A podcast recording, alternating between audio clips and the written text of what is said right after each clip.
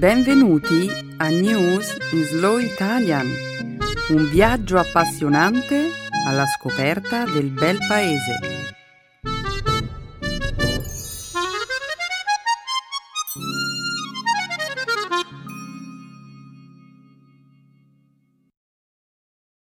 Oggi è giovedì 4 agosto 2016. Benvenuti al nostro programma settimanale News in Slow Italian. Io sono Barbara. Benedetta e Stefano saranno in vacanza per tutto il mese di agosto e quindi a presentare il programma per voi ci saremo io e Nicola. Ciao Nicola. Ciao Barbara. Un saluto a tutti i nostri ascoltatori. Nella prima parte del programma parleremo della campagna aerea che gli Stati Uniti hanno avviato contro alcuni obiettivi dell'ISIS in Libia. In seguito parleremo della repressione attualmente in corso in Turchia, dopo il fallito colpo di Stato di tre settimane fa. Commenteremo poi il successo di una popolare campagna di beneficenza l'Ice Bucket Challenge, che ha contribuito a finanziare una serie di ricerche scientifiche che hanno portato a un'importante svolta nel campo della medicina. Infine, concluderemo la prima parte della puntata di oggi con una notizia che riguarda la Norvegia, dove il governo sta valutando la possibilità di cedere la vetta di una montagna alla Finlandia come regalo per i suoi cent'anni di indipendenza dalla Russia. La vetta di una montagna in dono. Un regalo davvero generoso. Sì, lo è. Ed è anche un dono di grande valore simbolico. È un gesto molto positivo. Ma a chi è venuta questa idea? E perché? Beh, di questo parleremo tra un attimo, Nicola. Per il momento continuiamo a presentare la puntata di questa settimana. La seconda parte della nostra trasmissione sarà dedicata, come sempre, alla cultura e alla lingua italiana. Nel segmento grammaticale passeremo in rassegna i costrutti partitivi e concluderemo infine il programma con una nuova espressione italiana, senza veli. Benissimo, Barbara. Perfetto, Nicola. Alziamo il sipario allora.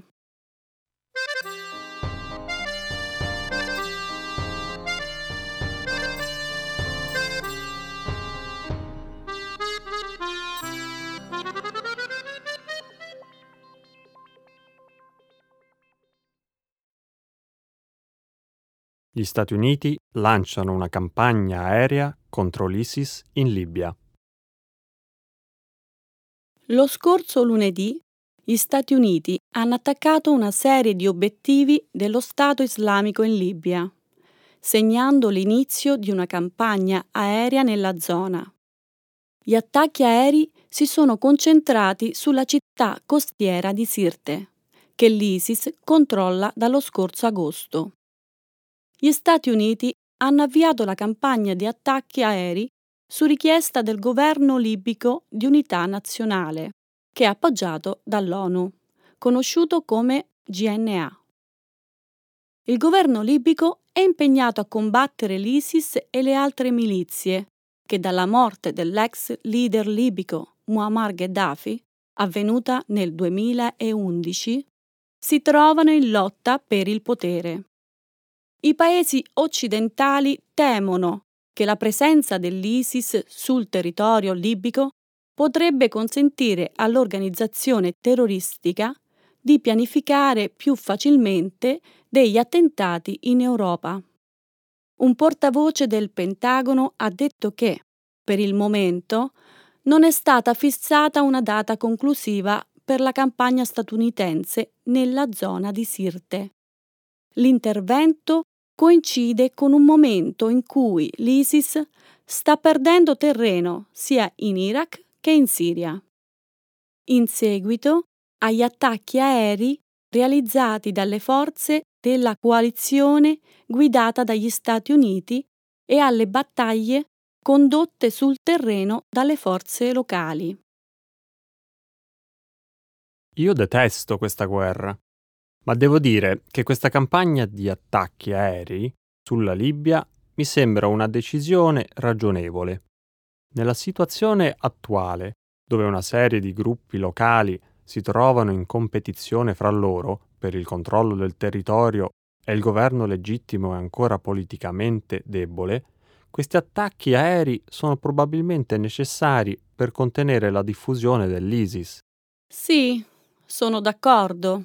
La situazione si farebbe davvero pericolosa se l'ISIS espandesse la propria influenza in Africa e fosse quindi in grado di pianificare più facilmente degli attacchi in Europa. La situazione nella zona di Sirte è davvero orribile. Mancano cibo e medicine. Per non parlare poi delle decapitazioni, delle crocifissioni. Io temo però che questa azione militare possa indurre molti combattenti dell'ISIS ad allontanarsi dalla Libia. E, come sappiamo, ovunque essi siano, troveranno sempre dei modi alternativi per infliggere terrore. In Iraq, dove l'ISIS ha perso circa la metà del territorio che controllava, i combattenti stanno mettendo a segno degli attacchi terroristici isolati e, naturalmente, continuano a reclutare nuovi adepti attraverso internet. Sì, questo potrebbe essere vero. Comunque sembra che l'ISIS ultimamente abbia perso parte della sua capacità attrattiva. Di fatto ho letto che un recente sondaggio condotto su un campione di giovani arabi ha rilevato che quasi l'80% dei ragazzi oggi si dichiara categoricamente contrario all'ISIS con un deciso incremento rispetto al 60% dello scorso anno.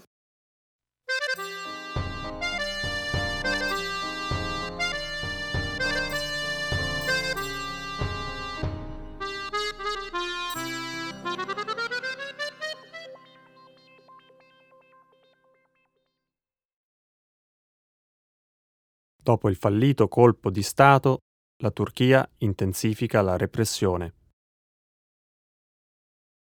Il presidente turco Recep Tayyip Erdogan stringe il giro di vite della repressione contro tutti coloro che sospetta abbiano avuto un ruolo nella pianificazione del tentato colpo di Stato dello scorso 15 luglio. La settimana scorsa sono stati chiusi oltre 100 organi di informazione con l'accusa di avere simpatizzato con i golpisti. Inoltre, all'inizio di questa settimana, circa 100 arbitri e altri esponenti della Federazione Calcistica turca sono stati licenziati per un loro presunto coinvolgimento nel golpe. Dopo il fallito colpo di Stato, circa 70.000 persone sono state sospese dai loro incarichi lavorativi o sono state licenziate mentre oltre 18.000 persone sono state arrestate. Coloro che sono stati raggiunti da queste misure repressive sono accusati di avere dei legami con Fethullah Gulen, un religioso musulmano un tempo alleato del presidente Erdogan, che attualmente vive negli Stati Uniti. In un articolo pubblicato ieri su un quotidiano, il portavoce di Erdogan Ibrahim Kalin ha scritto che il popolo turco è unito nel condannare il colpo di Stato. Gli Stati Uniti e l'Europa, ha detto Kalim, non dovrebbero ignorare questo consenso. Erdogan ha chiesto agli Stati Uniti di estradare Gulen, ma l'amministrazione Obama ha detto di non essere disposta a concedere l'estradizione a meno che la Turchia non presenti inequivocabili elementi di prova sul coinvolgimento del religioso. Questa è pura follia, Barbara. Erdogan sostiene di voler proteggere la democrazia, eliminando coloro che sospetta di aver tramato contro di lui. La mia impressione è che stia facendo il contrario. Sì, Anch'io ho la stessa impressione. Erdogan ha messo a tacere i media che esprimevano una posizione critica nei suoi confronti, per non parlare del fatto che ha ordinato il licenziamento dei rettori di tutte le università del paese. Ah, e naturalmente il governo turco ora pretende che il mondo intero creda che queste repressioni di massa hanno il sostegno della popolazione. Già, il portavoce di Erdogan dice che il popolo appoggia l'azione del governo, ma con tutti i licenziamenti e gli arresti in atto è difficile immaginare che il sostegno sia unanime. Una cosa è certa, comunque. Il popolo turco crede che gli Stati Uniti abbiano avuto un ruolo centrale nel colpo di Stato. Come mai? Perché Gulen vive lì? Sì. Inoltre, quando Gulen lasciò la Turchia, un ex funzionario della CIA gli procurò una carta verde, in modo che potesse vivere negli Stati Uniti. In un sondaggio condotto via Twitter da un giornale turco, è emerso che il 69% degli intervistati pensa che la CIA abbia sostenuto il golpe. Ma è possibile che Gulen e gli Stati Uniti abbiano davvero avuto un ruolo nella sollevazione? In fondo, in passato gli Stati Uniti sono rimasti coinvolti più di una volta in questo tipo di situazioni. Questo è vero, ma in questo caso un coinvolgimento americano sembra improbabile. Nelle prime ore dopo il fallito colpo di Stato, il presidente Obama ha espresso il suo sostegno al governo turco e poi la Turchia è un alleato importante nella lotta contro l'ISIS. È davvero poco probabile che gli Stati Uniti abbiano voluto correre il rischio di danneggiare un rapporto di questo tipo.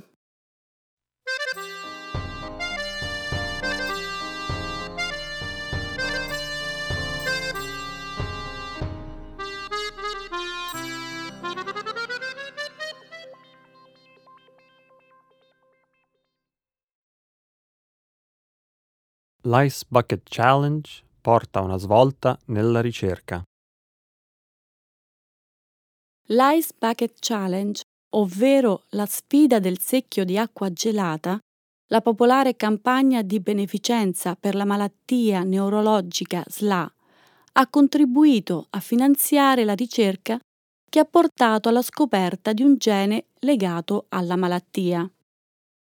La notizia è stata annunciata dalla ALS Association la scorsa settimana, a due anni dal lancio della sfida, che all'epoca era divenuta un fenomeno virale sui social media. La SLA, sclerosi laterale amiotrofica, è una malattia incurabile che provoca la morte delle cellule nervose che controllano la funzione muscolare una buona parte dei 115 milioni di dollari che sono stati raccolti nell'ambito dell'Ice Bucket Challenge sono stati destinati alla ricerca, offrendo un importante impulso alla scoperta del nuovo gene. Sebbene sia possibile associare questo gene, noto come NEK1, soltanto al 3% dei casi di SLA gli scienziati impegnati nella ricerca lo indicano come uno dei geni più frequentemente legati alla malattia. Inoltre, secondo i ricercatori, la recente scoperta potrebbe in futuro portare allo sviluppo di nuove possibilità terapeutiche.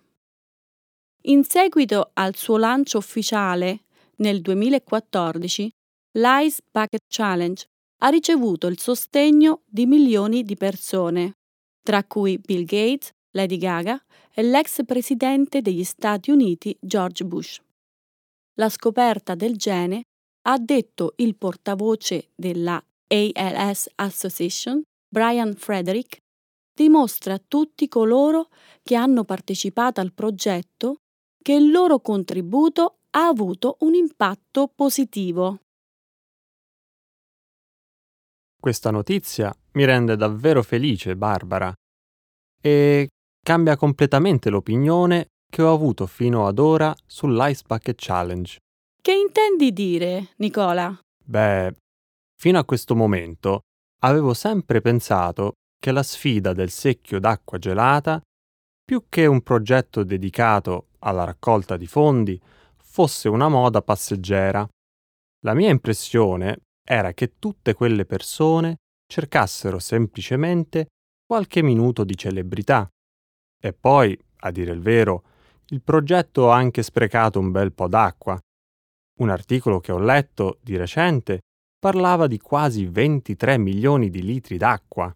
Sì, tutto questo probabilmente è vero, Nicola.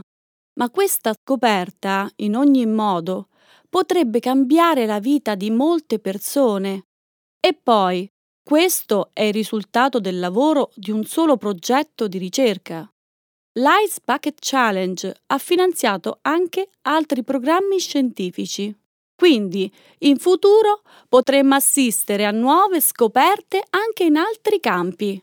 C'è una cosa comunque che non ho capito bene. Il gene NEK1 è legato solamente al 3% dei casi di SLA. Eppure, gli scienziati lo indicano come uno dei geni più frequentemente associati allo sviluppo della SLA? Sì, la ricerca finora ha identificato una trentina di geni legati a questa malattia.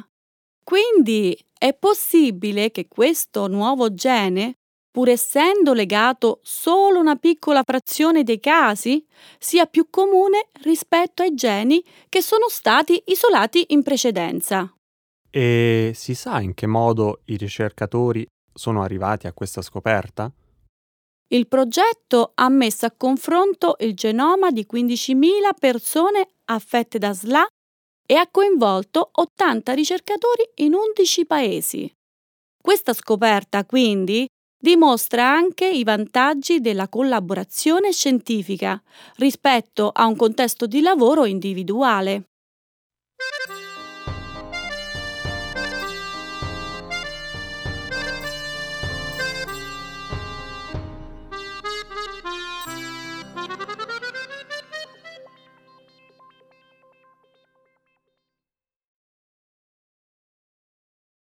La Norvegia potrebbe cedere una montagna alla Finlandia come regalo di compleanno. Il prossimo anno, in occasione del centesimo anniversario della sua indipendenza, la Finlandia potrebbe ricevere un regalo davvero speciale dalla vicina Norvegia, la vetta di una montagna che attualmente si trova nel territorio norvegese, a breve distanza dalla linea di confine tra i due paesi. Con un'altezza di 1331 metri, la vetta si convertirebbe nel punto più alto della Finlandia. A lanciare l'idea è stato Björn Geir Arson, un geofisico e topografo governativo in pensione, L'anno scorso, in una lettera al Ministero degli Affari Esteri norvegese, Arson aveva scritto che lo spostamento del confine di 20 metri in modo che la montagna venisse inclusa nel territorio finlandese sarebbe stato un cambiamento a malapena percettibile. In Norvegia, mentre avrebbe reso felice la Finlandia. La Norvegia, infatti, possiede un numero maggiore di montagne rispetto alla Finlandia e il punto più alto del territorio norvegese misura quasi il doppio della più alta vetta finlandese. Il primo ministro norvegese, Erna Solberg, ha reso noto la settimana scorsa di non aver ancora preso una decisione definitiva. L'idea però si sta facendo strada in parte grazie ai social media. Una pagina di Facebook dedicata a promuovere l'idea ha ottenuto più di 16.000 mi piace. Ma questa è una notizia fantastica! In un momento in cui nel mondo ci sono così tanti conflitti, è bello sentir parlare di un dono così gentile. Sì, Nicola, questa è una storia davvero edificante anche a me ha fatto molto piacere sentire questa notizia e spero che la Finlandia possa presto avere la sua vetta. Di fatto, la montagna di cui parliamo si trova così a nord che io credo che nessuno avvertirebbe davvero le conseguenze di questa scelta. Inoltre, la quantità di territorio al quale la Norvegia dovrebbe rinunciare è davvero minima. Sì, ma immagino che ci siano delle questioni giuridiche da risolvere, no? Anche se è vero che non ci sarebbe alcun impatto negativo, un paese non può semplicemente spostare il suo confine. Sì, è vero. Di fatto, in un primo momento, la proposta era stata accolta con una certa riluttanza. Un funzionario governativo norvegese aveva fatto notare che la Costituzione della Norvegia proibisce la cessione di territorio ad altri paesi. Tuttavia, alcune persone hanno ricordato come già in passato si siano realizzate lieve modifiche della linea di confine. Beh, di certo, questo non sarebbe un grande sacrificio per la Norvegia. Ho letto che all'interno del territorio norvegese sono quasi 300 le montagne che superano i due chilometri. Un'altezza ben maggiore rispetto a quella della vetta alla quale i norvegesi dovrebbero rinunciare. Sì, la Norvegia ha molte montagne, mentre la Finlandia è ricca d'acqua. Nicola, lo sapevi che in Finlandia ci sono 188.000 laghi? Wow, sembra quasi incredibile. La geologia dei paesi nordici è davvero impressionante. Se la Finlandia dovesse davvero ricevere il suo regalo, beh, mi piacerebbe molto essere lì. Magari ci sarà una cerimonia di ringraziamento sulla vetta della montagna.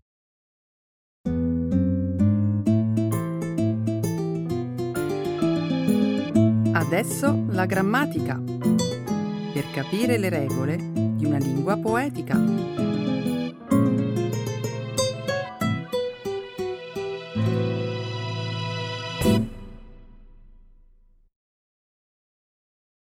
The partitive il partitivo. Ti faccio una domanda a bruciapelo.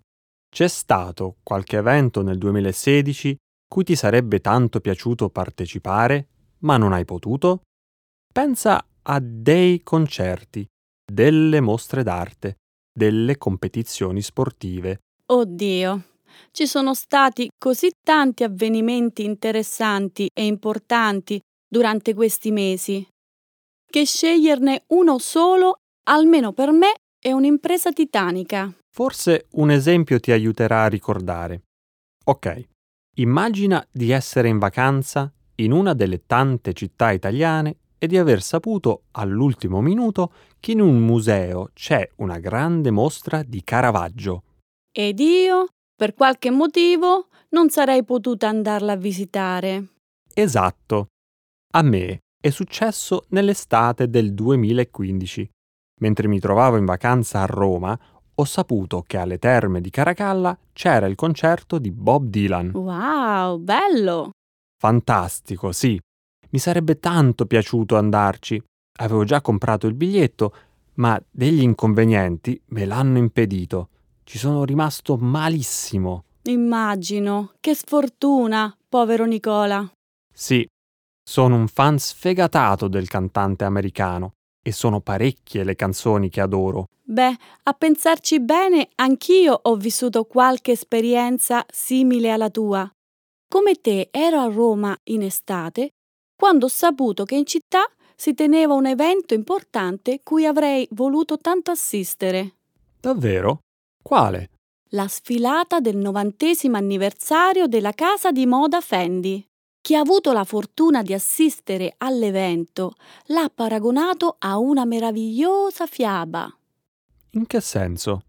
Nel senso che c'erano dei vestiti che richiamavano le fiabe dei paesi nordici e le modelle sfilavano su una passerella trasparente di plexiglass, dando così l'impressione di stare camminando sull'acqua.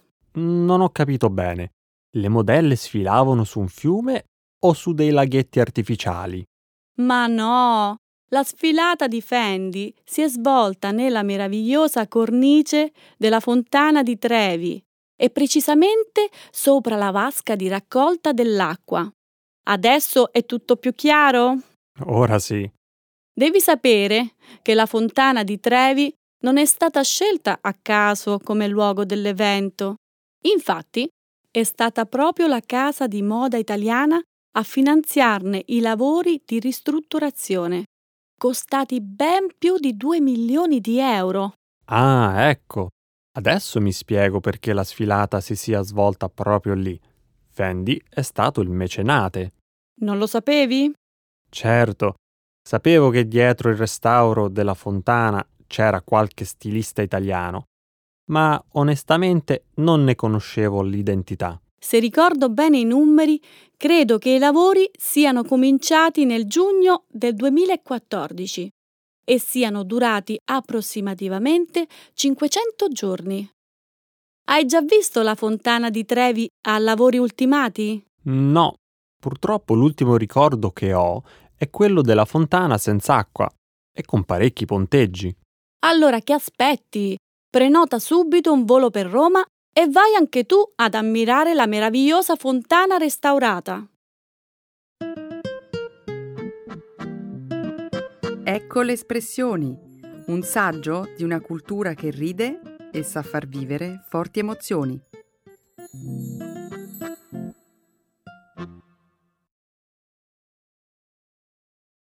Senza veli. To speak frankly, uncensored. Lo sai che a Milano è stato aperto il primo ristorante naturista? Ne ho sentito parlare per caso in metropolitana e mi sono incuriosita. Così ho fatto qualche ricerca e ho letto qualche articolo a riguardo. Barbara, ma in che mondo vivi? Non sai che in Italia sono tantissimi luoghi dove si può gustare un pasto vegetariano? No, credo che tu mi abbia frainteso. Non sto mica parlando di un normale ristorante per vegetariani. Fammi spiegare meglio. Il naturismo non è sinonimo di vegetarianismo, è un movimento che cerca di avvicinare l'uomo alla natura. E come distingo un vegetariano da un naturista? Io non noto alcuna differenza. Ci arrivo subito. I vegetariani per ragioni etiche e religiose seguono una dieta priva di carne, invece i naturisti cercano un contatto fisico più diretto con la natura, attraverso la totale assenza di abiti. Ok? Lo dico senza veli. Si tratta di quel movimento che pratica il nudismo. Ah, beh, allora ero completamente fuori strada. Non hai mai sentito parlare in Italia di spiagge o campeggi naturisti? Certo. Mi sono sbagliato. Tutto qui. Ho fatto semplicemente un po' di confusione tra i due termini, probabilmente perché non avevo mai sentito parlare di ristoranti dove la gente siede senza veli. Sì, in effetti, da quello che mi risulta, oltre a quello milanese, esistono soltanto altri due esempi di ristoranti per nudisti. Dove? Uno si trova a New York e l'altro invece è stato aperto nel giugno del 2016 a Londra. A quando risale invece l'apertura del primo ristorante naturista italiano? È stato inaugurato pochissimo tempo fa, a metà luglio di quest'anno, e si trova a Cerro Maggiore, un piccolo comune in provincia di Milano. E ti ricordi anche il nome del locale milanese? Credo si chiami l'Italo Americano. Il ristorante è conosciuto in zona perché generalmente organizza diverse serate a tema, come cene danzanti e tornei di calcio balilla. La cena senza veli, dunque, è una trovata per attrarre più gente. Credo di sì. Il proprietario dice di essersi ispirato al ristorante londinese e per questo promuove questo genere di serata soltanto i venerdì sera. Mi domando se in Italia sia legale organizzare questo tipo di eventi. Apparentemente una legge della regione Lombardia lo consente. Per evitare altri equivoci, però, credo sia giusto precisare una cosa. Che cosa? Che in questo genere di serate, dove la gente è senza veli, la volgarità e gli atti osceni sono assolutamente vietati. Beh, questo lo davo per scontato. Immagino che siano luoghi dove la gente con disinvoltura siede a tavoli e mangia semplicemente senza veli. Si presume di sì. So che a Londra il ristorante naturista ha riscosso molto successo. Ci domandiamo, funzionerà anche in Italia? Chissà.